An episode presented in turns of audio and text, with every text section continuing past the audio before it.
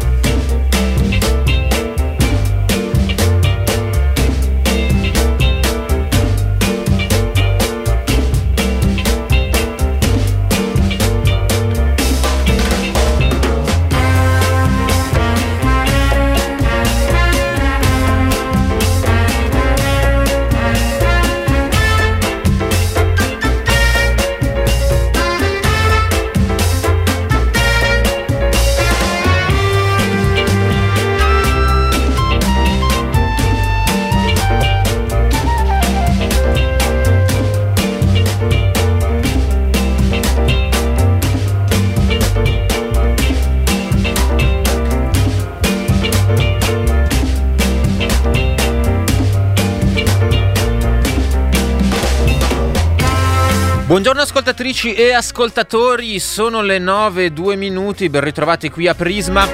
Oggi qui nello studio 1 Roberto Maggioni.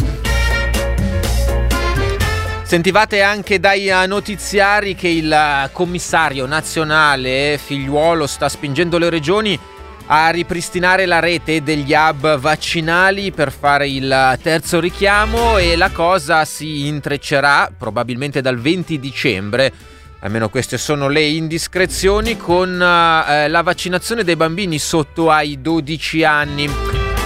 Eh, qui in Lombardia il commissario vaccinale eh, della Lombardia Guido Bertolaso eh, promette Hub Luna Park per rendere più piacevole la vaccinazione dei bimbi e ieri ha detto in una mm, conferenza stampa che appunto stanno iniziando i lavori per trasformare l'hub della fiera di Milano in una sorta di parco giochi. C'è stato un mega convegno per parlare anche eh, di questo. Tante, tante parole spese su questo fronte, troppo poche invece su quello della riforma sanitaria che riguarda la regione Lombardia e che domani verrà votata dalla maggioranza in Consiglio eh, regionale.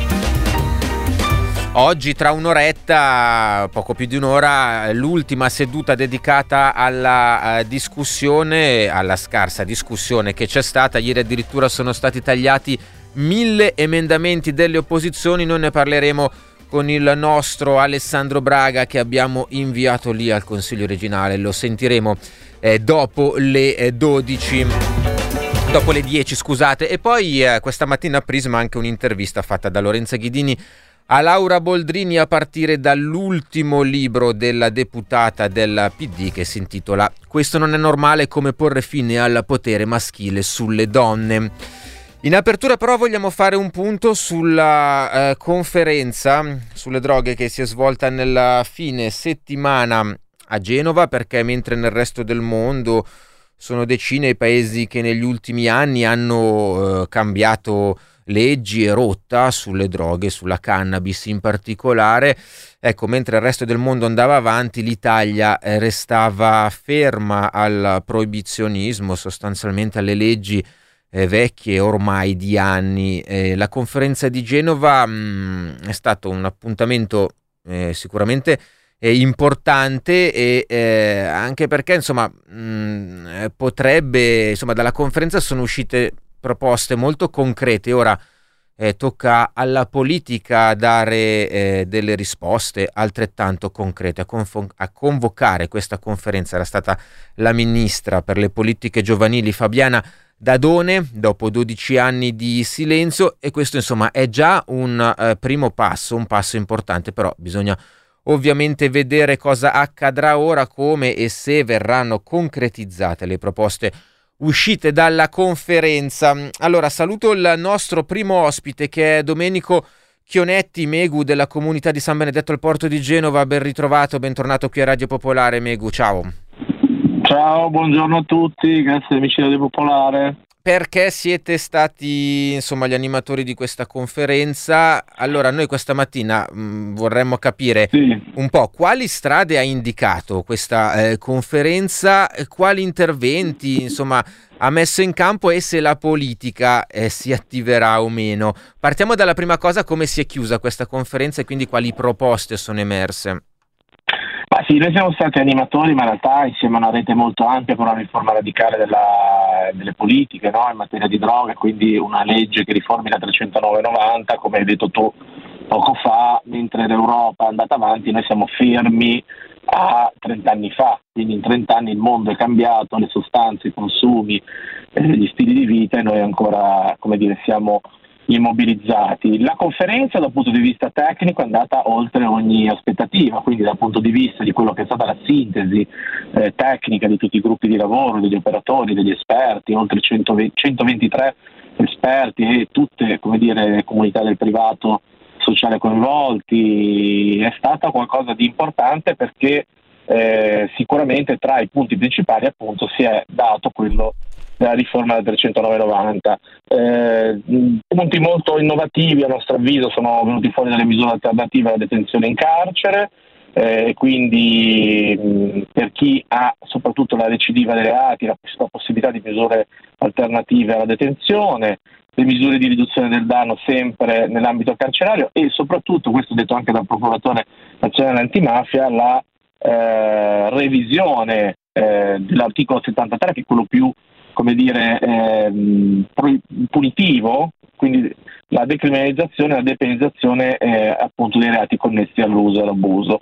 Eh, altre cose a, a, nostro avviso importanti sono quindi eh, la sottrazione, qui veniamo al tema referendario, poi anche no, dell'azione penale per la coltivazione di cannabis a scopo domestico, eh, oppure di cessione di modesta quantità per uso e di gruppo sempre di, eh, di cannabis, anche l'attivazione di operazioni di drug checking presso i servizi pubblici, quindi analisi delle sostanze stupefacenti, quindi sarebbe qualcosa molto importante in termini di prevenzione. Addirittura anche eh, stabilire eh, all'interno dell'ambito universitario una specificità nuova all'interno del campo della medicina e quindi la medicina delle dipendenze.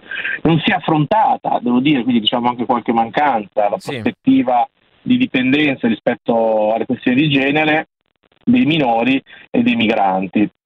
Però è ovvio che a questa conferenza nazionale eh, sulle droghe si è fatto un importante passo avanti, ma adesso il Parlamento e il Governo si devono fare carico delle proposte che sono emerse, quindi aprire un tavolo, un tavolo sul sistema di, eh, di, intervento con tutti gli attori interessati, i servizi e quant'altro. Ultima cosa che dico è che eh, l'assenza del ministro Speranza, eh, quindi ministro della salute, eh, è stata un segnale a nostro avviso politico molto molto preoccupante perché ora da questi tavoli tecnici eh, che hanno dato diversi spunti eh, si deve passare quindi, a una dimensione dove il Parlamento deve poi modificare modificare le leggi. Come Ma ve la spiegate l'assenza del Ministro della Salute Speranza?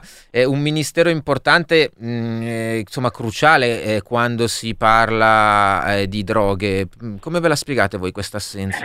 La guarda, ti devo dire, come comunità San Benedetto il ragionamento che abbiamo fatto è che c'è ancora troppa timidezza in questi temi etici che però saranno eh, come dire, il prossimo momento di confronto no? per la società politica italiana nel prossimo primavera quando ci saranno i, i quesiti referendari, quindi non solo il quesito sulla legalizzazione della cannabis ma anche come dire, il fine vita e tutti gli altri temi referendari. Noi ce la spieghiamo con un eccesso di timidezza da parte di un centro-sinistra quando al governo stato al governo, stiamo parlando di 30 anni, non ha saputo imprimere eh, quella giusta dimensione di coraggio al proprio interno non hanno ancora una linea chiara, come ha detto anche Letta sul tema cannabis per esempio, no? recentemente ha detto dobbiamo trovare una linea comune dentro il Partito Democratico. Quando la destra va al governo, come l'essa che sia, no? legge Fini Giovanardi, ricordiamo un attimo questi 30 anni velocemente, da Genova 2000, quindi turco, a eh, 2006 eh, la conferenza stampa il decreto olimpico della Fini Giovanardi, poi dopo Trieste nel, 2000, nel 2009, poi l'oblio. E noi ce la spieghiamo con una, con una timidezza su questi, su questi, temi, ovviamente eufemistico, cioè, cioè non c'è coraggio politico nel, nell'avere un'azione decisa di governo, ma questa conferenza, eh, io vi ho accennato alcune cose, ma si parla anche di stanze del consumo, non solo si è parlato, sono anche tra le linee guida di queste eh, conclusioni di, di, di, conferenza governativa e stiamo parlando anche di un luogo come la fuoriconferenza, la preconferenza organizzata da reti che vanno dal CNCA alla Comunità San Benedetto, a ITAR, dalla CGL, dove la ministra Dadone è arrivata, dove assolutamente le politiche proibizioniste si vogliono cambiare. Non, non si risolvono 30 anni in due giorni, Fa un po' impressione perché il ministro, il ministro, Speranza è anche espressione eh, di un partito, l'EU, che su questi temi eh, insomma, è sempre stato piuttosto eh, sensibile e attivo. Sì, ma preoccupa un po', un po', tutto l'impianto, io devo dire, dentro, dentro il, il centro-sinistra, a questo punto viene a dire perché non abbiamo, ripeto, avuto posizioni netti, cioè c'è una società che è più avanti della politica, questo è chiaro, cioè se sul referendum, sull'eutanasia legale sono arrivate le persone erano in fila per firmare eh, referendum, se eh, le firme per eh, la legalizzazione della cannabis in poche settimane sono arrivate a oltre mezzo milione, è evidente che eh, la politica rappresentativa ancora non ha eh, la dimensione della rappresentatività della società che deve rappresentare. Io la vedo così, eh, però adesso vedremo, insomma, i prossimi mesi eh, cosa succederà. Sicuramente al di là della, del dibattito politico dentro i partiti ci sarà una scadenza vera, reale, che è quella del quorum, che è quella del, dei quesiti referendari che ci sarà nel 2022 oltre la primavera. Lì possono esserci i primi cambiamenti eh, legislativi dopo il referendum. Quello è il primo appuntamento, come dire, che dà una ricaduta al di là del dibattito, delle, degli auspici. Eh, la, la, la politica dovrà scoprire le sue carte evidentemente a quel punto. Assolutamente, assolutamente sì, ma il parere eh, ovviamente eh, oltre questa conferenza, noi avevamo già detto, oltre alla conferenza governativa verso il referendum eh, è assolutamente eh, positivo per quello che è emerso. Il tema sarà che questa cosa poi ovviamente da, da tecnica, da, da, sintesi di una conferenza su cui comunque bisogna fare riferimento, se qualcuno ne convoca un'altra fra un anno, eh, è ovviamente una battuta, no? dopo 12 anni di oblio, eh certo. eh, sarà, eh, sarà, saranno quelle e su quelle bisognerà, bisognerà confrontarsi, però ripeto, eh, in quel contesto sono entrate dimensioni innovative che non c'erano da oltre 30 anni che ci portano ad essere tra gli ultimi paesi in Europa insieme all'Ungheria, credo, in termini di politica di materia di droghe. Verrà, vedremo insomma se la politica saprà intercettarle queste eh, insomma, proposte e, e, questi feedback innovativi che sono arrivati eh, dalla conferenza. Grazie intanto Megu, Domenico Chionetti della comunità di San Benedetto al Porto di Genova, a risentirti, ciao. Grazie. Ci ha raggiunto sull'altra linea il direttore del Dipartimento Dipendenze degli ospedali Santi Carlo e Paolo, fate bene fratelli, mi guarda eh, Nord Milano, Riccardo eh, Gatti. Eh, buongiorno Gatti. Buongiorno a lei. Sì, non sono gli ospedali, sono le aziende sanitarie territoriali che comprendono anche degli ospedali ovviamente, quindi il territorio esatto. della città di Milano, Sesto e Cinisello, quindi tre sì. città eh, che si coordinano un po' nell'azione dei servizi pubblici. L- l- l'abbiamo detta precisa, precisa. Ecco, eh, Gatti, lei ehm, insomma, vede la questione droghe anche dal punto di vista soprattutto del medico, della cura, della prevenzione, quindi le volevo chiedere... Insomma, intanto come vede lei, eh, come ha visto lei questa conferenza governativa che si è svolta a Genova dopo 12 anni di eh, assenza con appunto una partecipazione da parte di alcune delle realtà che si occupano di uh, droghe in Italia e eh, di un um, pezzo del governo, della politica, anche se poi abbiamo visto che insomma eh, la politica è piuttosto frammentata e divisa su questo tema. Lei come l'ha vista? Ho visto che nonostante siano passati 12 anni dall'ultima conferenza, questa conferenza si porta a dietro tutte le contraddizioni de, de, de, di quelle precedenti. Cioè, mi spiego meglio. Mm. Eh, il problema di questa conferenza è che nasce nell'ambito di una legge che parla di sostanze stupefacenti e psicotrope e quindi della regolamentazione o del contrasto in pratica alla diffusione di queste sostanze e parla di dipendenze. Quando viene convocata questa conferenza, l'obiettivo di questa conferenza è molto preciso ed è, sulla base dell'esperienza applicativa, di dire al Parlamento come eh, eventualmente riformulare la legge per renderla eh, più adatta. Sì. L'esperienza applicativa è citata esplicitamente quella di chi lavora nel settore della prevenzione e nel settore della cura, ma in realtà eh, normalmente in conferenza ci stanno anche altri che applicano la legge, per esempio le forze dell'ordine. Qual è il problema di questa cosa? È che già il, il come è strutturato uh, l'argomento restringe il campo, cioè chi si occupa ad esempio della salute delle persone che usano sostanze, sì. non si occupa per esempio soltanto di sostanze illecite.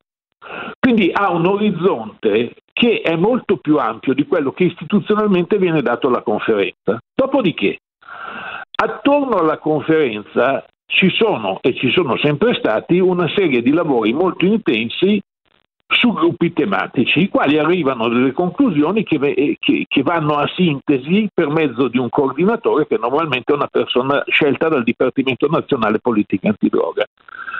Il problema è che io non ho mai capito poi effettivamente che cosa se ne fa il Parlamento di queste sintesi, perché il, il contatto dovrebbe essere non tra persone che si occupano del problema e il governo, ma di, tra persone che si occupano del problema e il Parlamento, per tramite di un'organizzazione che in questo momento è affidata al governo. Ed anche qui c'è un altro problema, nel senso che questo tipo di modello di governo dell'azione è un modello di, di governo dell'azione da tempi di guerra, cioè di quando c'era la guerra alla droga, per cui si doveva creare un organismo centrale vicino al Presidente del Consiglio che in qualche modo indirizzava questa, questa guerra. Ma ah, quindi dice il vero assente è il Parlamento? Beh, il vero assente, ci sono tanti assenti, è assente il Parlamento, ma come avete appena detto nella trasmissione, è assente anche eh, chi dovrebbe occuparsi esplicitamente della salute, cioè il Ministro della Salute. E dall'altra parte se il ragionamento che va fatto in conferenza è quello di dire al Parlamento sulla base dell'esperienza applicativa che cosa modificare nelle leggi, tutto il resto viene magari dichiarato, ma è comunque per perso o perdibile, perché in questo momento l'organizzazione dell'intervento per la salute delle persone è, diciamo così, coordinata dal Ministro della Salute e poi gestita e anche messa in atto dalle regioni. Quindi lei capisce che il rischio è che al di là della buonissima volontà di coloro che sono coinvolti nei lavori che stanno attorno alla conferenza, il rischio reale è che se ne perda il senso, per cui alla fine quello che viene fatto all'interno dei gruppi di lavoro tecnici che sarebbe il fondamento della conferenza, nessuno lo sa anche perché i mezzi di comunicazione non lo riferiscono.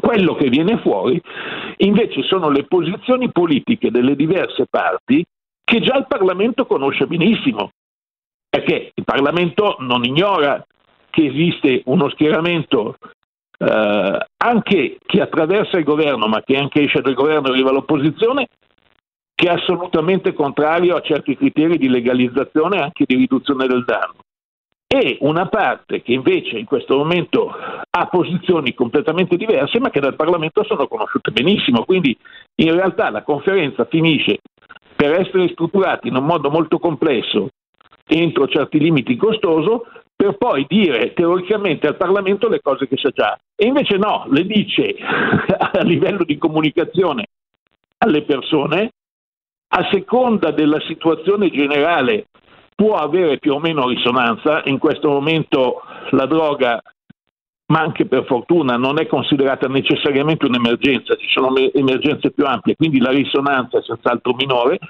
ma poi il lavoro tecnico che viene fatto forse non è fatto al posto giusto, non per colpa o per ragioni di chi organizza la conferenza, che peraltro è prevista per legge o per chi ci lavora dentro, ma perché è proprio una costruzione complessiva eh, del sistema di governo dell'intervento che diventa un qualche cosa di diverso, almeno per quanto mi riguarda, da tutte quelle altre cose che si occupano della salute delle persone. Quindi qual è il rischio? Che riguardo alla salute delle persone chi va in conferenza non so come dire, se la canti e se la suoni un po' da solo. E, e, qualcuno ha detto però almeno si è rotto il silenzio e quindi ora insomma la politica ha ancora di più una sollecitazione per uh, intervenire e, e, cambiare insomma eh, eh, rotta, visto che tanti paesi lo hanno fatto.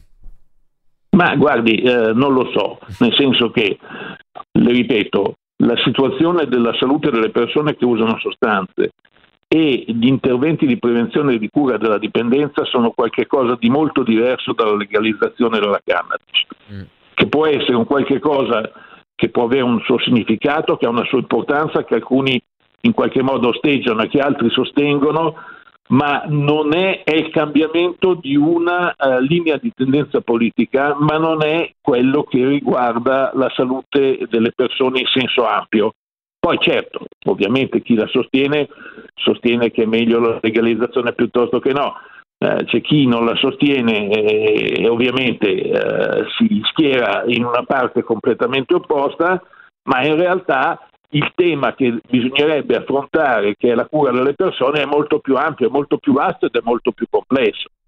C'è anche tutto il problema dei minori di cui spesso si, si parla poco quando eh, si fanno questo tipo di, eh, diciamo, di dibattiti sul, su quale orientamento prendere. Certo è che poi alla fine eh, il, il te, uno dei temi è se va legalizzato o no una sostanza oppure le cose vanno lasciate così, ma è, è uno de, degli infiniti temi e secondo me, ripeto, uh, certe assenze non sono casuali, ma non perché c'è stata la conferenza, ma perché in qualche modo il governo, non tanto delle politiche, mm che è giusto che stiano magari in un, in un, in un dipartimento che coordina l'azione ministeriale, ma il governo dell'azione a sostegno, supporto delle persone che hanno dei problemi con l'uso di sostanze, forse non è lì il luogo dove andrebbe trattato. Tanto è vero che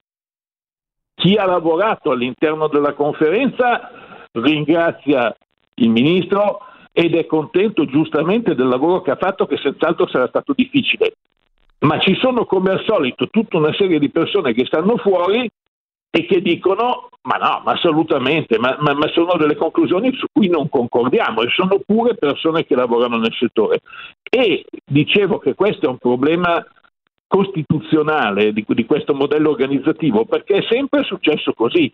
Cioè addirittura in passato Uh, se uh, c'era un determinato tipo di governo che organizzava la conferenza, c'era chi si organizzava in una controconferenza fuori per dire che era contrario a prescindere, ma contrario di, a, a, che cosa?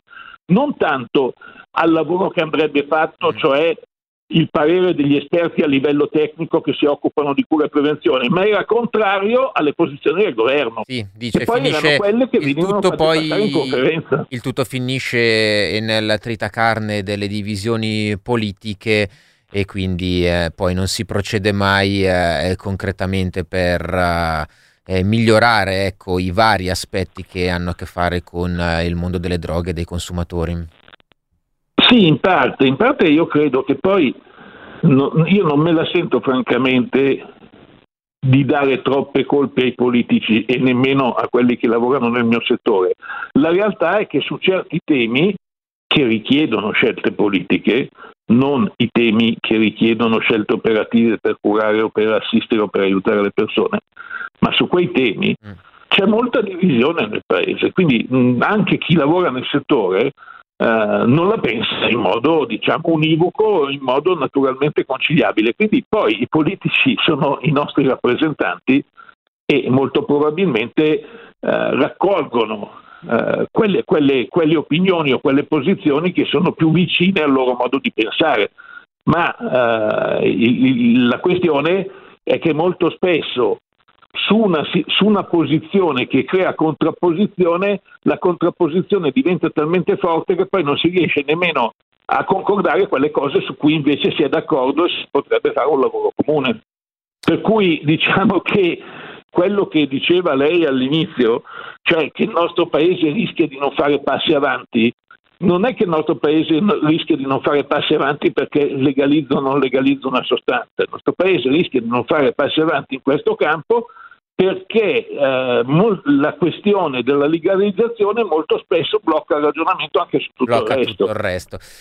Va bene, va bene, vedremo. Grazie intanto Riccardo eh, Gatti, ehm, direttore insomma Dipartimento Prevenzione della ASS Prego. Paolo e Carlo. Se e posso dire ancora sì. una piccola cosa. Abbiamo 30 uh, secondi, sì. 30 secondi, siccome c'è chi ci ascolta, um, è un momento molto difficile dal punto di vista della salute di tutti noi.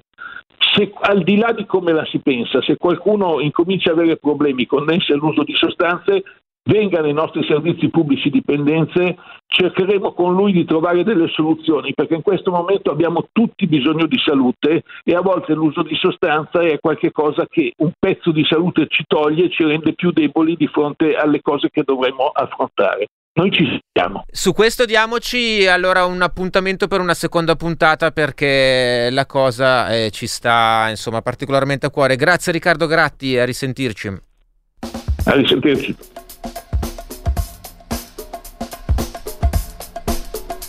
Adesso le notizie in breve delle 9.30 e poi eh, ci risentiamo qui a Prisma.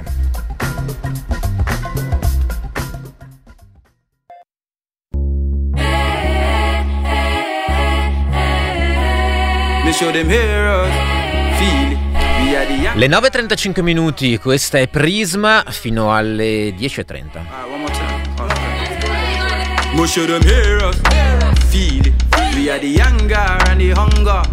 Me show them hero, feel it. We are the younger and the hunger. Holy water, crying at the altar.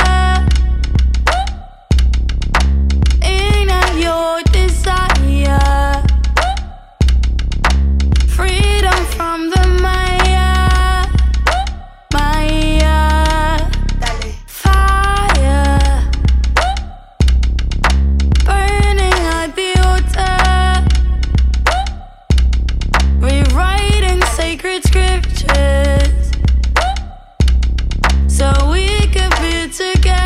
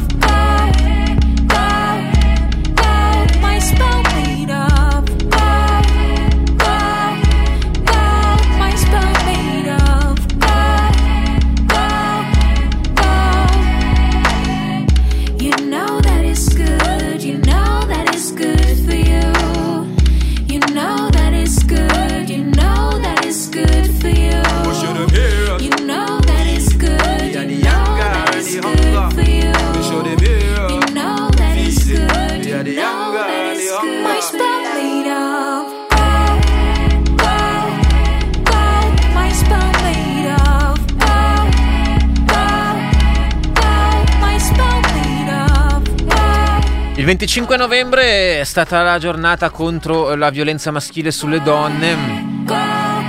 I giornali eh, questa mattina mh, mm, raccontano ancora delle molestie subite in diretta tv dalla giornalista mh, mm, Greta Baccaglia inviata fuori eh, dallo stadio per la partita Empoli-Fiorentina. L'avrete visto il video e, mm, insomma, la persona che l'ha palpeggiata è stata identificata. I giornali insomma, raccontano anche questi aspetti.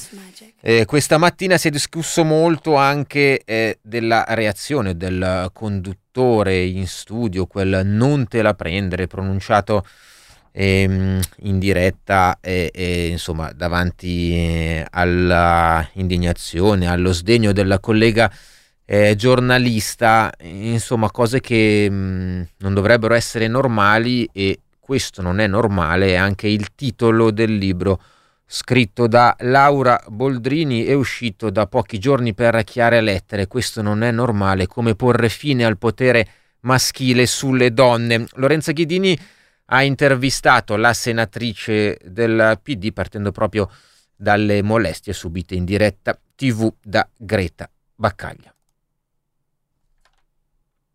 Laura Boldrini, il titolo eh, del eh, libro è Questo non è normale, come porre fine al potere maschile sulle donne. Eppure in Italia oggi è normale che a una giornalista molestata per strada durante un collegamento in diretta il collega maschio dica non te la prendere. Le chiedo cosa ha pensato quando ha visto quel video e, e cosa bisogna fare perché queste cose smettano di essere considerate normali, sia la molestia sia la benevolenza con cui il giornalista maschio tratta il molestatore.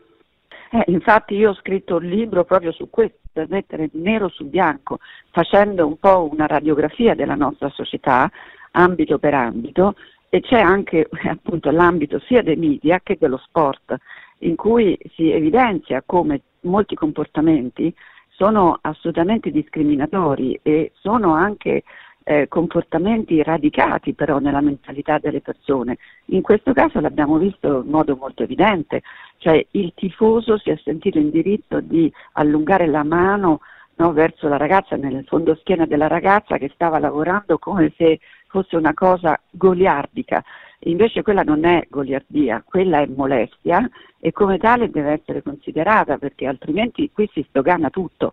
Il commento del giornalista è, è frutto della mentalità sessista che in Italia purtroppo è dilagante e che eh, viene considerata come dire, accettabile.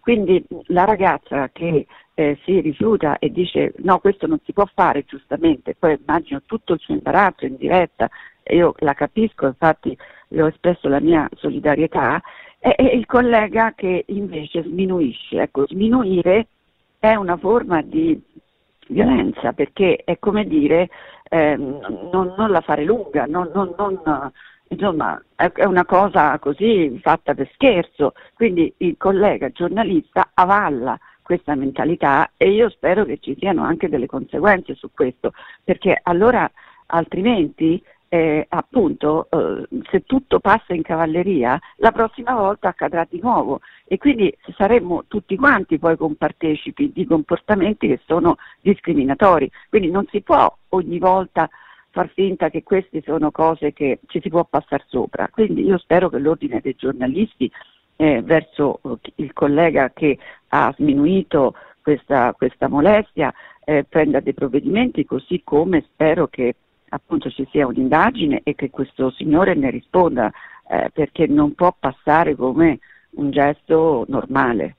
Il suo libro si propone come un antidoto alla rassegnazione e un invito alle donne a mollare gli ormeggi. Ci sta dicendo che la consapevolezza che questo non è normale, questa normalità della prevaricazione maschile è un patrimonio di poche donne oggi in Italia, la maggioranza è rassegnata o non riesce comunque a mollare gli ormeggi? Beh, voglio dire che eh, si normalizzano spesso comportamenti che sono discriminatori e vengono accettati per il fatto che è sempre stato così. Allora, questo non vuol dire che se è sempre stato così sono corretti e vanno accettati, quindi io eh, metto in luce tutte le disfunzioni, dalle cose diciamo più semplici, ad esempio quando si vuole fare un complimento a una donna spesso si dice che brava, quella ha le palle, quindi gli attributi maschili, come per mh, mm, dire che se è capace è perché assomiglia a un uomo, mentre all'uomo che non sa fare una cosa, spesso gli viene detto sembra una femminuccia. Questo a dire che quindi il femminile eh, toglie autorevolezza al maschio e, e, quindi lo mette in difetto.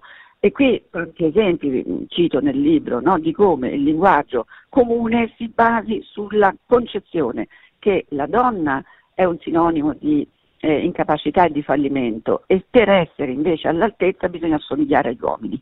Questo non è assolutamente accettabile e al contempo però denuncio anche il linguaggio della politica che negli ultimi anni è stato un linguaggio sessista, misogino, in cui spesso esponenti politici, anche di primo piano, leader politici, hanno usato la leva del sessismo per, eh, per castigare le, le, le eh, avversarie politiche e metterle fuori gioco. Allora quando eh, una donna esprime un proprio pensiero e poi gli viene gli viene scagliata addosso tutta la gogna eh, mediatica, no? la gogna social, con epiteti, sconci, parolacce. Allora, questa donna chiaramente si trova in difficoltà e questo è un metodo per intimidire le donne e per farle uscire dal dibattito pubblico e da quello politico. I partiti che rifiutano queste modalità dovrebbero essere più ehm, presenti, rifiutare con più forza queste modalità, accompagnare le donne, le politiche e le donne in generale in un percorso di tutela anche eh, in ambito di giustizia, perché secondo me eh, noi dobbiamo denunciare questi comportamenti, altrimenti li andiamo a normalizzare e quindi io dico che ci deve essere più presenza dei partiti, della società civile, accanto a quelle donne che vengono fatte oggetto di gogna sui social, con l'obiettivo di metterle a tacere. A proposito di società civile, direi che un segnale incoraggiante è stata la partecipazione di tante giovani e giovanissime sabato al corteo di Non Una di Meno a Roma, dove peraltro c'erano anche maschi. Qual è secondo lei il rapporto fra i movimenti femministi storici e queste reti, che sono anche reti internazionali, animate appunto da ragazze più giovani? C'è un cambio di prospettiva, c'è una diversa visione del mondo, sono cambiate le parole d'ordine. Le chiedo chi sono oggi le femministe e come si può lavorare nella società perché si capisca che certa cultura, certi atteggiamenti non sono normali e non devono più esserlo. Guardi, il femminismo è stato un movimento ed è un movimento tra i più importanti in assoluto perché ha sradicato negli anni eh, secoli di sopraffazione delle donne, in cui le donne non contavano nulla, non avevano neanche personalità giuridica, non avevano la possibilità di tenere i patrimoni, erano solo ancorate a figure maschili. Ora in Italia questa figura è stata resa, mh, la figura della femminista è stata resa in modo ridicolo, macchiettistico, cioè la femminista è una donna arrabbiata, una donna sciatta, una donna che ce l'ha col mondo, no? E invece eh, eh chi ha fatto il femminismo e chi lo sta facendo è, rappres- è, è, una figura, ci sono ragazze, persone che fanno delle battaglie che portano uh, appunto la società a evolvere. Quindi eh, la mistificazione che è stata fatta in Italia in merito al movimento femminista ha allontanato le giovani da questa, eh, da questa realtà, in modo che le giovani hanno ritenuto che non ci fosse più bisogno di fare queste battaglie. Invece in altri paesi, ad esempio, tutti sono femministi, donne, uomini, perché essere femministi vuol dire adoperarsi per una società in cui uomini e donne hanno stessi diritti e stessi doveri. Quindi è un dato scontato in altri paesi anche i politici conservatori si dichiarano femministi, da noi no, da noi tutti prendono le distanze da queste parole, perché questa parola è stata appunto eh, rappresentata con una narrazione sbagliata. Allora io questo vorrei che accadesse, che invece le giovani e, e i ragazzi, quelli eh, in gamba, quelli che fanno volere bene alle donne, peraltro il mio libro è dedicato agli uomini, eh, proprio perché io, io sono femminista, ma non c'ho niente in contrario, a, a, voglio bene agli uomini che eh, sanno valorizzare le donne, che le rispettano. Quindi il libro è dedicato a loro e loro devono farsi un po' più avanti, scendere in campo con noi, perché questa è una battaglia, quella della uguaglianza di genere, che va a vantaggio di tutto il Paese. Quindi non può essere delegata solo ad alcune donne, deve essere una battaglia di tutti noi, in ogni ambito, ogni giorno bisogna ogni giorno eh, fare la propria parte, contestare le cose che non vanno bene, prima prenderne atto, appunto, prima prenderne atto e poi rifiutarle. E se ognuno eh, appunto arriva a fare questo, la società cambia. Se invece si pensa che non è una cosa su cui vale la pena spendersi oppure saranno altri a farlo, eh, allora si condanna la nostra società a rimanere indietro. Laura Boldrini, intervistata da Lorenza Ghidini a partire dal libro eh, scritto dalla senatrice PD appena uscito per chiare lettere, vi ricordo il titolo, Questo non è normale come porre fine al potere maschile sulle donne.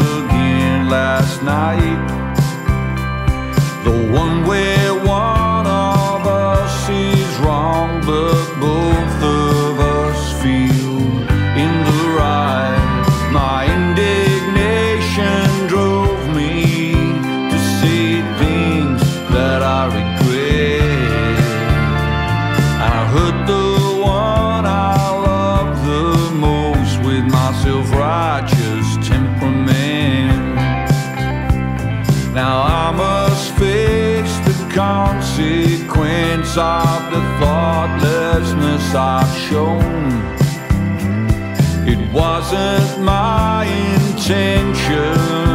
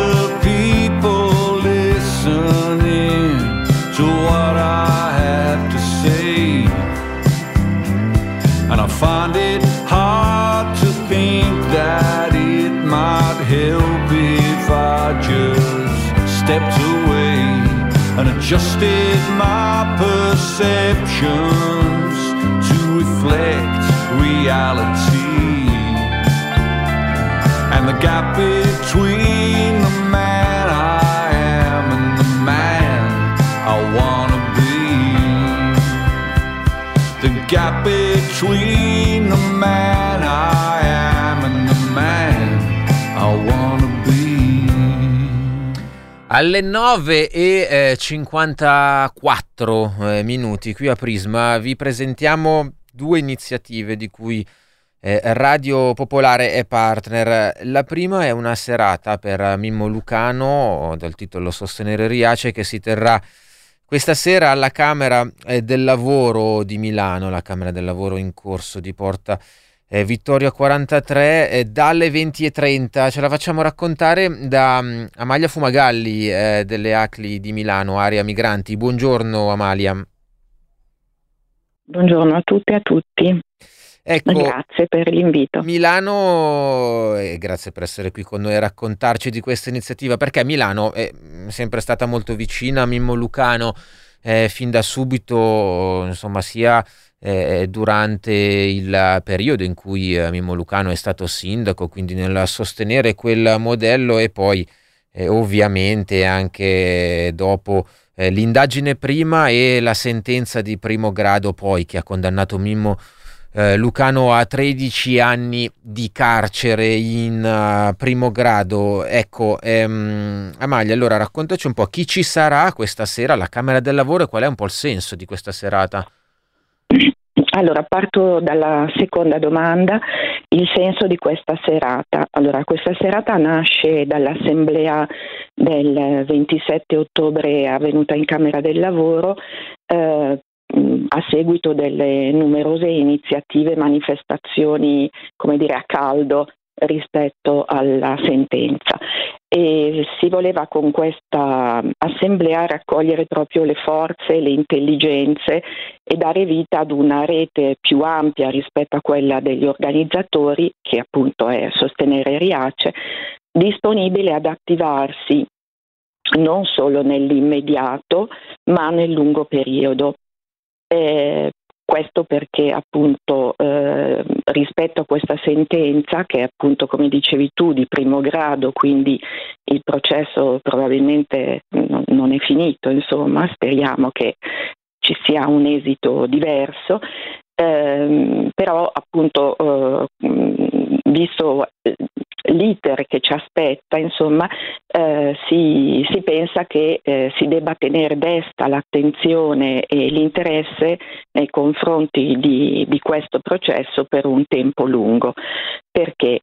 Perché come insomma è abbastanza eh, di comune, comune sentire, eh, questa sentenza ha voluto criminalizzare la solidarietà e il eh, sistema di accoglienza che è stato messo in atto a Riace e che ha tentato di superare i limiti eh, dello SPRAR per una effettiva integrazione dei migranti da un lato e per un reale sviluppo eh, dei piccoli centri che erano e sono in via di spopolamento nel nostro paese.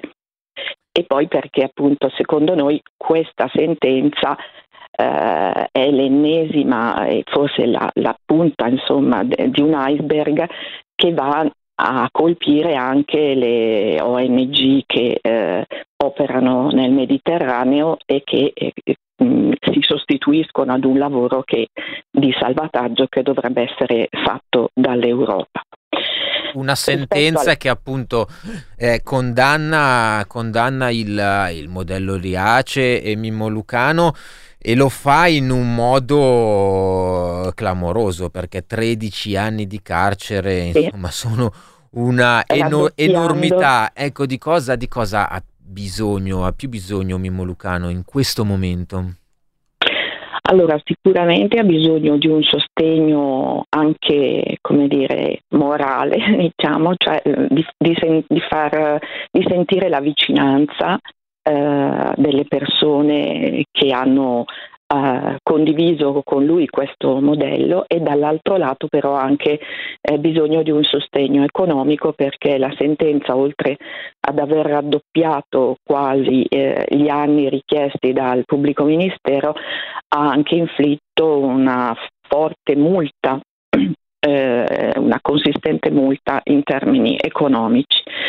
Eh, non c'è solo Mimmo Lucano in, condannato in questo processo, ma altre 18 persone. Quindi eh, occorre davvero costruire una rete anche eh, di solidarietà economica ed è per questo che la serata ha come obiettivo anche la raccolta di fondi che vanno a eh, confluire nella campagna lanciata da A Buon Diritto proprio per sostenere eh, le spese economiche del processo e eh, quanto è stato comminato.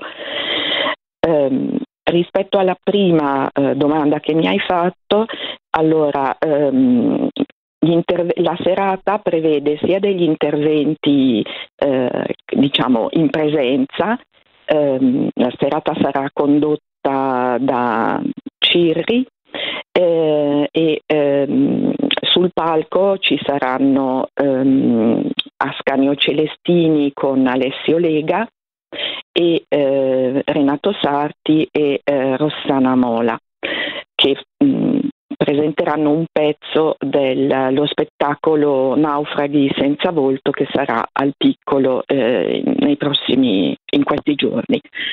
E poi ci saranno una serie di collegamenti mh, mm, online, eh, tra cui eh, sicuramente eh, con Sea-Watch, Alberto Mallardo, eh, con eh, Mimmo Lucano eh, da, da, Ariace e anche con Gerardo Colombo per Rescue.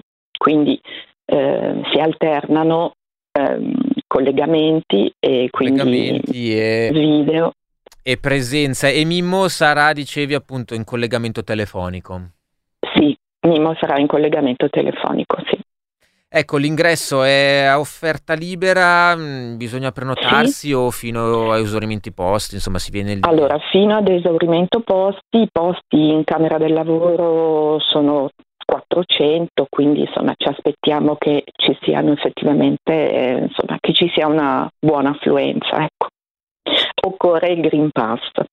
Certo, certo. Per... E ecco, un'ultima cosa, mm, un'ultima cosa. Amalia, mh, mm, non so se sono già in previsioni anche altre iniziative, però appunto dicevi che eh, la questione sarà lunga perché ora eh, ci sarà eh, il, secondo, il, secondo, grado di giudizio, quindi mh, mm, la storia è tutt'altro che finita. sai, eh, insomma, se poi eh, proseguiranno le iniziative qui a Milano per Mimmo Lucano? Ce ne saranno altre? Di che, di che tipo? Allora, la, la, serata sarà conclusa da Elena Gimelli, appunto a nome della, della rete, che proprio avrà un po' il compito di lanciare una, uh, come dire, un, un amo verso eh, prossime iniziative. Eh, la rete è molto ampia e quindi si tratta anche proprio un po' di coordinare iniziative che avranno anche eh, caratteri diversi da quello dell'approfondimento eh, diciamo più politico e anche di analisi eh, della situazione di Riace a quello più eh, diciamo di di socialità e di vicinanza e quindi anche di eh, iniziative ludiche piuttosto che anche ci piacerebbe fare eh, una, una, proposta ai giovani e anche ai meno giovani eh, di, di, viaggi solidali nella, nella, zona, nella zona, di Riace. Sì. Bene, allora appuntamento questa sera Camera del Lavoro dalle 20.30 sostenere Riace, sostenere eh, Mimmo, Mimmo, Lucano, Amalia Fumagalli, Acli Milano, Aria Migranti, grazie per essere stata con noi. Grazie a voi dell'invito, buona giornata.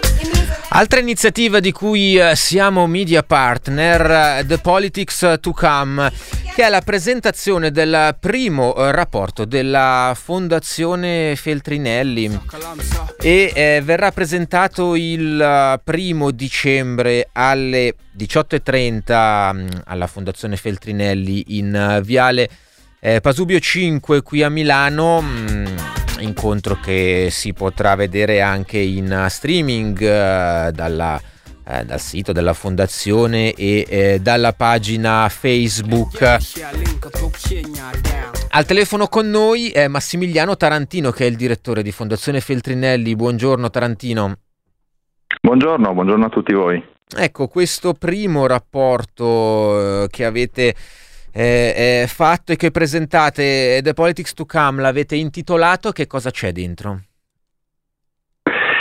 Mm, ci sono due anni di ricerca, uh, è una sintesi di più di eh, 150 ricercatori, iniziative pubbliche, workshop, un giro dell'Europa che ha toccato uh, Parigi, Bruxelles, Berlino, Barcellona, un lavoro di sinergia e di ascolto reciproco tra Milano, Genova, Roma, Napoli e Taranto eh, c'è nostro, la nostra passione quasi feticista nei confronti della politica e il nostro bisogno di eh, dare il contributo a chi si occupa di fare le politiche, cioè di chi amministra le nostre città, le nostre regioni, il nostro governo, rispetto a come andremo a vivere e quale sarà eh, il nostro futuro in termini soprattutto di economie, eh, di transizione economica, di transizione verde, di eh, transizione tecnologica, ma quello che interessa più a noi degli impatti di questi fenomeni che ci passano a volte sopra la testa o a fianco e che, eh, di cui subiamo gli impatti magari senza capire bene cosa ci sta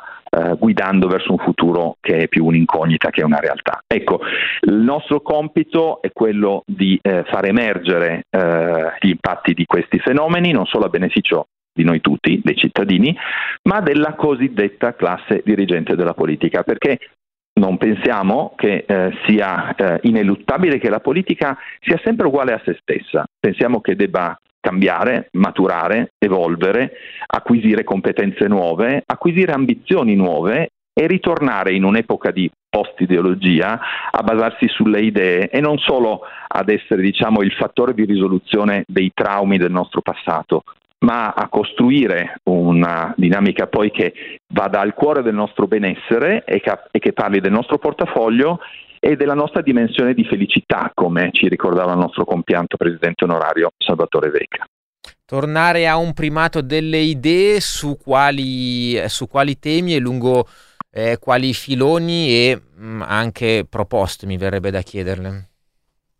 Fondamentalmente tre, eh, per stare alla nostra Costituzione, fondamentalmente partiamo dal lavoro, eh, da tutto quello che eh, quello che sta accadendo attorno a, ro- a, noi può fare per dare maggiori occasioni di lavoro, non solo a- ai giovani, perché eh, il tema del lavoro non riguarda solo i giovani, ma riguarda tutti noi.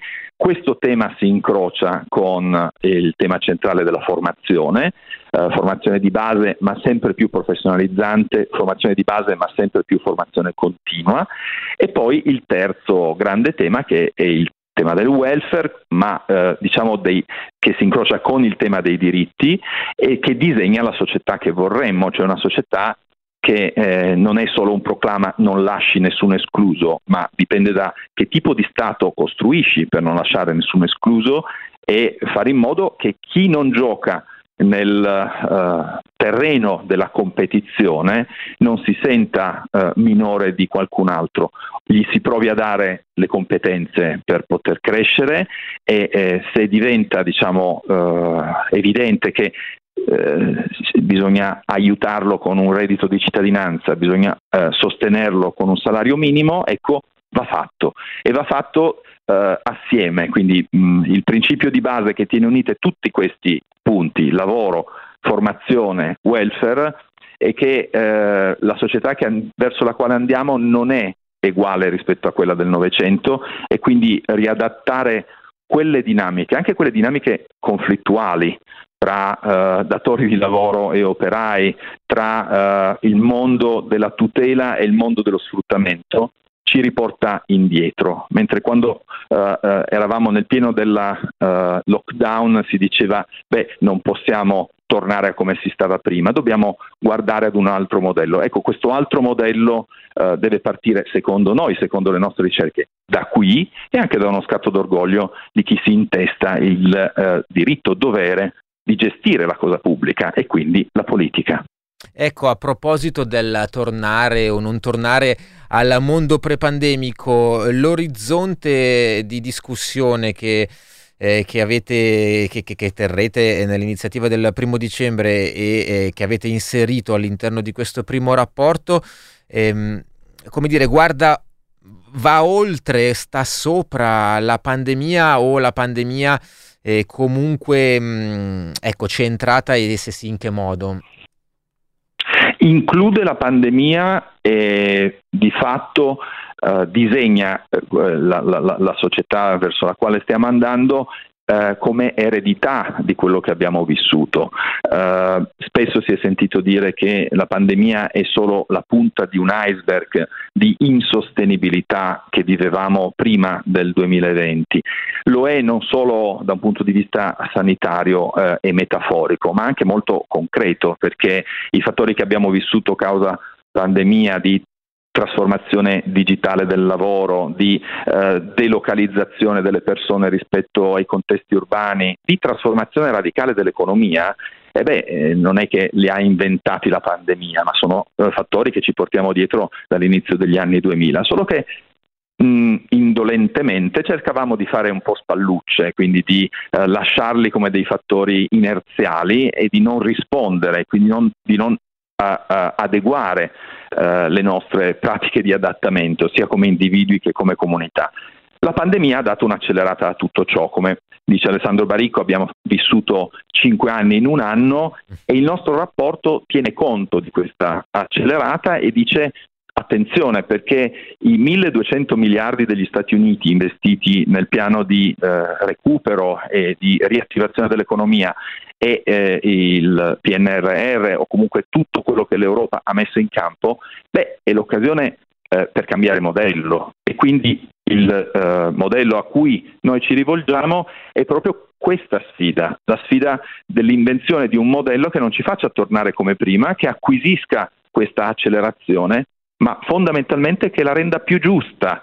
E questo nel corso del Novecento noi l'abbiamo fatto prima della caduta del muro di Berlino, eh, contrapponendo due modelli, poi eh, immaginando la fine della storia e quindi eh, determinando nella, nella letteratura eh, il predominio del modello angloamericano e quindi del capitalismo.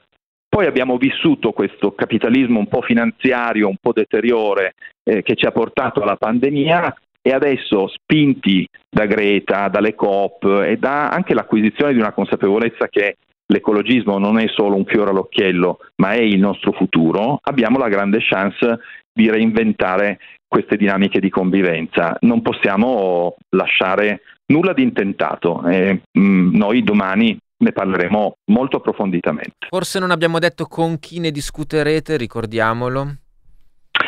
Noi avremo domani ospiti i, le due Feltrinelli CER 2021, cioè Melanie Haas, nel Comitato Scientifico dei Verdi tedeschi, Ale Cross, grande protagonista intellettuale eh, americano residente per quest'anno in Italia che ci ha accompagnato sui temi della trasformazione blu, della trasformazione tecnologica e poi Nadia Orbinati, politologa, residente alla Columbia University e nostro membro del comitato scientifico.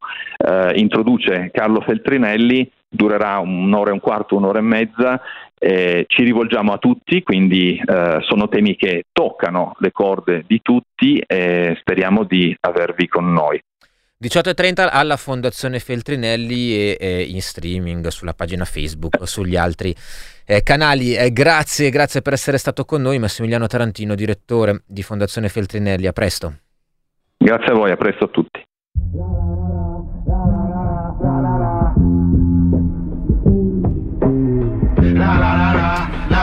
Questo invece è Marrakesh, artista della settimana di Radio Popolare. Dio mi salvi. Cosplayer è il titolo del brano. Da chi sposa la causa solo quando gli conviene. Da politici sempre più simili ad influencer. Finché non candideranno loro direttamente. Da femministe suprematiste VS Le teorie degli incel la lotta di gente. Da polemiche su attori e doppiatori Che per darti ruoli devono sapere con chi scopi Dalla F-word, la N-word Che non cancellano il concetto. E shitstorm politicamente corretto. Sì però, com'è che prima erano tutti Hebdo Dalle love story mediatiche, dalle attese messianiche Da cosplayer di cosplayer che mancano ho visto l'anime da te Che inizi col rap perché va tra i generi Ma poi ci molli come Phil Collins. Coi Genesis da popstar con gli occhi lucidi per il decreto. Vade retro, ritorna dal tuo creator Emo senza emo, il Joker di Jared Leto. Fluidi senza scambio di fluidi, un pur di estremo Da sti rapper complessati che parlano di fighe 4L, 4L perché fanno 4 lire. Il reggaeton in Italia è cultura, c'è chi lo dice Vado a sentire ed è lo stacchetto delle velline. Dio proteggimi da loro. Da quelli che d'estate si commentano in spagnolo. Dal logo per la foto, per la promo, per la foto Da quelli che non vanno a tempo hanno un bel orologio. Dai rapper con il botox, dal biondo patriota Sui social si prodiga per noi ma in realtà è più merda. Come il patriota in The Boys Questa era pesa. Vabbè al massimo si scatena Tanto ambassador non porta pena. Dai ribelli per Mar Venier Dagli studenti dello IU, della Nava, lo IED Da chi sbandiera i risultati ha comprato gli stream. E da chi è infame sulle carte ma fuck the police. La policy di Twitch una diretta in centro Prende pure le botte. Se ne torna contento che ha portato a casa il content. A chi dice ti rode A chi invece si espone. Chi cerca esposizione Bravo hai vinto il premio Nobel. Si punk fluid ma non siete Pink Floyd Però che bel look, che make up Sembra cool e voi come avvoltoi Non andate giù perché va La la la la la la la la la la Puoi essere qualcuno che non sei La la la la la la la la la la È proprio un bel raduno di cosplay Noi, loro e gli altri Da chi ti vestirai oggi? Puoi essere quello che vuoi perché se non c'è cultura non c'è appropriazione culturale. Dio ci salvi dall'ipocrisia, dal rumore di fondo e da chi sceglie solo le proteste monetizzabili. Noi, loro e gli altri. Da cosa ti sei vestito oggi? Oggi che possiamo rivendicare di essere bianchi, neri, gialli, verdi, o di essere cis, gay, bi, trans o non avere un genere, non possiamo ancora essere poveri. Perché tutto è inclusivo a parte i posti esclusivi, no? Oggi che tutti lottiamo così tanto per difendere le nostre identità, abbiamo perso di vista quella collettiva. L'abbiamo frammentata. Noi, loro e gli altri. Noi, Persone. Bello dritto e diretto questo Marrakesh, nuovo disco, eh, nuova, nuova canzone, questa si intitolava eh, Cosplayer.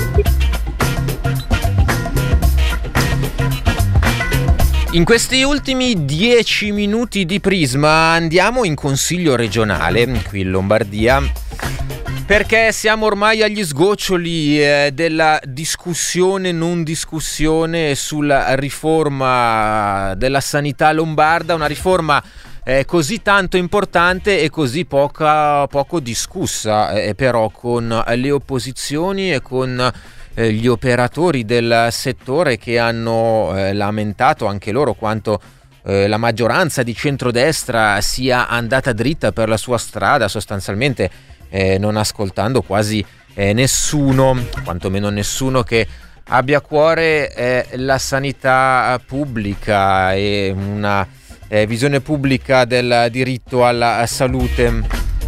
Ieri l'ultimo schiaffo al confronto è arrivato eh, con la bocciatura di mille emendamenti e 4.000 ordini del giorno presentati dalle opposizioni. Oggi nuovo round lì al Consiglio regionale per noi c'è Alessandro Braga. Ciao Alessandro. ciao Roberto, buongiorno ascoltatrici ed ascoltatori. Sì, qui ha appena finito di suonare la campanella, la campanella dell'aula che chiama i consiglieri regionali alla discussione o alla non discussione, come giustamente dicevi tu, perché c'è un problema di metodo e di merito in uh, questa fase. Domani si arriverà alla votazione finale, domani in mattinata ultima convocazione del Consiglio regionale che lo ricordiamo è andata avanti ad oltranza anche fino alla mezzanotte, anche nell'ultimo fine settimana, una scelta fatta dal Presidente del Consiglio regionale Alessandro Fermi per provare a stoppare ulteriormente le tantissime criticità e perplessità che tutta l'opposizione ha portato in aula. Una non riforma, così è stata definita di fatto da tutte le opposizioni perché va in perfetta continuità con la prima riforma sanitaria, quella targata Formigoni ormai del 1997, quella eh, temporanea di Roberto Maroni, appunto la legge che dopo cinque anni, sei oramai perché era del 2015, la legge 23 del 2015 è arrivata alle modifiche, modifiche che sono state poche probabilmente e addirittura peggiorative per quanto riguarda almeno alcuni emendamenti presentati dalla maggioranza. Però partiamo da qui, da un giudizio di metodo con Elisabetta Strada dei Lombardi Civici Europeisti. Benvenuta. Grazie, buongiorno a tutti. Sì, io devo dire che è un vero peccato perché avevamo un'occasione meravigliosa che era quella di intervenire sulla nostra sanità lombarda, dove sappiamo tutti funziona molto bene tutto quello che riguarda eh, tutta la medicina ospedaliera, ma invece la, la, medicina territoriale, come anche ha messo in evidenza il Covid, è un disastro totale. E, e invece no, abbiamo perso un'occasione, si sta perdendo un'occasione. Da un lato ovviamente è stato fatto un lavoro pessimo anche di coinvolgimento dell'opposizione, è stato fatto un lavoro in totale autonomia senza dare possibilità a un dibattito, a un dialogo vero né con noi delle opposizioni ma tantomeno neanche con gli stakeholder eh. Sappiamo che la riforma è stata presentata a fine luglio e i primi di settembre i stakeholder avevano il termine entro il quale presentare gli emendamenti e non sono stati ascoltati. Allora, il primo punto sul quale noi abbiamo fatto leva è il discorso tra lo, il, ehm, il pubblico e il privato. Questa è una riforma che ancora una volta non tutela il pubblico, ma anzi spinge sempre di più il privato. Il concetto della libera scelta, che, sul quale è uno dei concetti principali su cui si basa la riforma, in realtà è proprio una libera scelta verso il privato. Il, eh, non vengono dati gli stessi diritti e doveri tra il pubblico e il privato, anzi ai privati non vengono ancora chiesti i bilanci, quindi non c'è nessun tipo di controllo, non c'è una regia pubblica no, della regione per definire anche quali sono le strategie, quali sono i bisogni. Si permetterà sempre di più al privato di ragionare sulle prestazioni e quindi sui rimborsi ma, e non a, a, fare tutte le strategie basandosi sui bisogni. Proprio in questi giorni, gli ultimi casi, ad esempio l'Umaitas addirittura aveva scritto una lettera in cui diceva che non voleva più prendersi in carico di tutti i pazienti cronici perché sappiamo non sono redditizi e questa è una cosa eh, eh, assurda se ci pensiamo che una struttura può rimbalzare così i propri pazienti perché non sono redditizi, piuttosto che a San Raffaele si sta parlando della chiusura del day hospital e reparto, un'eccellenza di, ehm, della cura borderline e delle disturbi della personalità proprio mh, in un momento in cui sta incrementando il bisogno e io credo che sia follia solo pensare che una struttura possa decidere cosa aprire e cosa chiudere e non ci sia una regia ehm, regionale su questi temi. Ecco, questo Roberto è l'aspetto del merito della riforma condiviso dicevamo da tutte le opposizioni, c'è stato anche un problema di metodo, lo accennava già Elisabetta Strada, la scarsissima se non nulla condivisione dei, delle linee guida perlomeno con gli stakeholders, con l'opposizione, opposizioni che hanno presentato migliaia di emendamenti ordini del giorno, ieri l'espulsione del eh, di alcuni consiglieri del gruppo del Movimento 5 Stelle che protestavano contro la tagliola di fatto messa in campo dal Presidente del Consiglio regionale eh, Alessandro Fermi. Dario Violi espulsi con cartellino rosso per usare una metafora calcistica di fatto perché siete andati a protestare con l'arbitro che non era super partes. Sì, decisamente è stata una scelta unica nella storia di Regione Lombardia in 50 anni per noi inaccettabile. Inaccettabile perché i nostri ordini del giorno e emendamenti vogliono migliorare la vita dei lombardi e migliorare il sistema sanitario. Questa riforma non si occupa dei, dei mesi e mesi che le persone devono aspettare per avere una visita talvolta banale, talvolta che gli salva la vita e migliora le condizioni di salute delle persone. Per noi il problema centrale è quello. è inaccettabile che in Lombardia o paghi o aspetti e avevamo fatto tutta una serie di proposte anche per la sanità di territorio, penso al, al, ruolo dei professionisti all'interno delle case della comunità, al tema delle farmacie, a tante questioni che abbiamo posto per dire signori dobbiamo migliorare la sanità territoriale e abbattere le liste d'attesa. Una persona che aspetta 10 mesi una colonoscopia rischia di scoprire tardi magari un tumore e rischia di morire per un tumore che non sarebbe mai morto. Oltretutto, oltre alla sofferenza sua e dei familiari, costa anche di più al sistema sanitario, quindi è è un cane che si morde la coda perché aumenti i costi, aumenti le sofferenze e alla fine l'unico che ci guadagna è il privato o chi lavora privatamente all'interno del pubblico, perché l'unico, ci, l'unico che ci guadagna qua è quello, perché se hai paura per la, per la tua salute e puoi permettertelo e hai due soldi da parte, spendi e vieni curato. Questo sistema lombardo per noi non è un sistema universalistico e accettabile. La sanità deve essere accessibile a tutti e soprattutto se tu poni al centro la libertà di scelta, libertà di scelta vuol dire poter scegliere. In questo caso noi non scegliamo, se chiediamo una prenotazione di una visita ci dicono tra otto mesi lì oppure tra dieci da un'altra parte. A casa, mia, libertà, a casa mia libertà di scelta è domani, settimana prossima, tra dieci giorni o qua o qua o qua e allora scelgo la struttura che voglio. Ecco, Elisabetta Strada, mi ricollego proprio a queste ultime parole di Dario Violi. Questa mattina a Radio Popolare è arrivata una segnalazione, visita oculistica tramite Servizio Sanitario Nazionale ottobre 2023. Questa è la sanità lombarda tu ti sei occupata molto del problema delle liste d'attesa in questi mesi, come è la situazione e come si può risolvere questo problema di fatto? Ah sì, è, devo dire è un dramma, cioè pensiamo alle visite oculiste, ma pensiamo a una fisioterapia o una mammografia.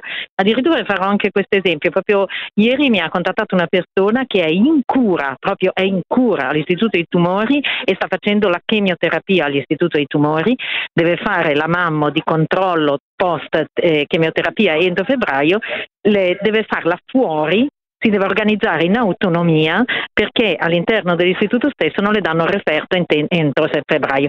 Io trovo che siamo proprio alla follia, cioè non puoi eh, ragionare così e questo eh, ti spinge poi anche non solo ad andare al privato ma a intasare i pronto soccorsi, perché anche questo è una, un tema, perché se io aspetto otto mesi per fare una visita pubblica non ce l'ho, vado a pronto soccorso. Allora, innanzitutto bisogna mettere insieme le agende, quindi distribuire le agende.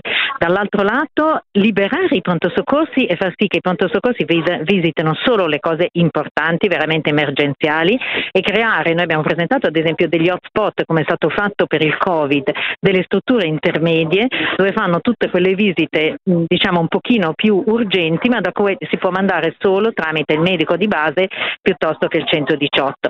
E dall'altro lato accelerare, incrementare il numero e le prestazioni che vengono fatte all'interno delle strutture, perché questo ti permette di avere anche più disponibilità.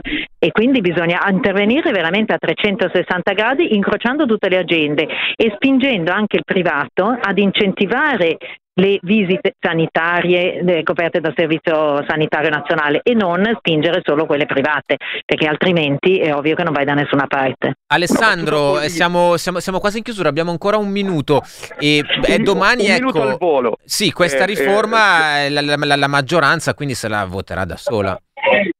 Eh sì, è esattamente così. Dario Viola adesso è corso in aula perché il Movimento 5 Stelle sta annunciando che oggi, anche oggi uscirà dall'aula per protesta e ah. parteciperà solo alla votazione finale domani e allora proprio in 30 secondi in chiusura di Elisabetta Strada una battuta politica. Domani finisce l'opposizione istituzionale a questa non riforma, l'opposizione politica va avanti come vi state preparando per il 2023 perché forse la sanità può essere il grimaldello per andare a scardinare un sistema più ampio e generale che ormai dura da più di vent'anni in regione. Assolutamente, secondo me l'unica speranza è quella di riuscire a mandare a casa il centrodestra dopo vent'anni di governo, di malgoverno, soprattutto sulla sanità.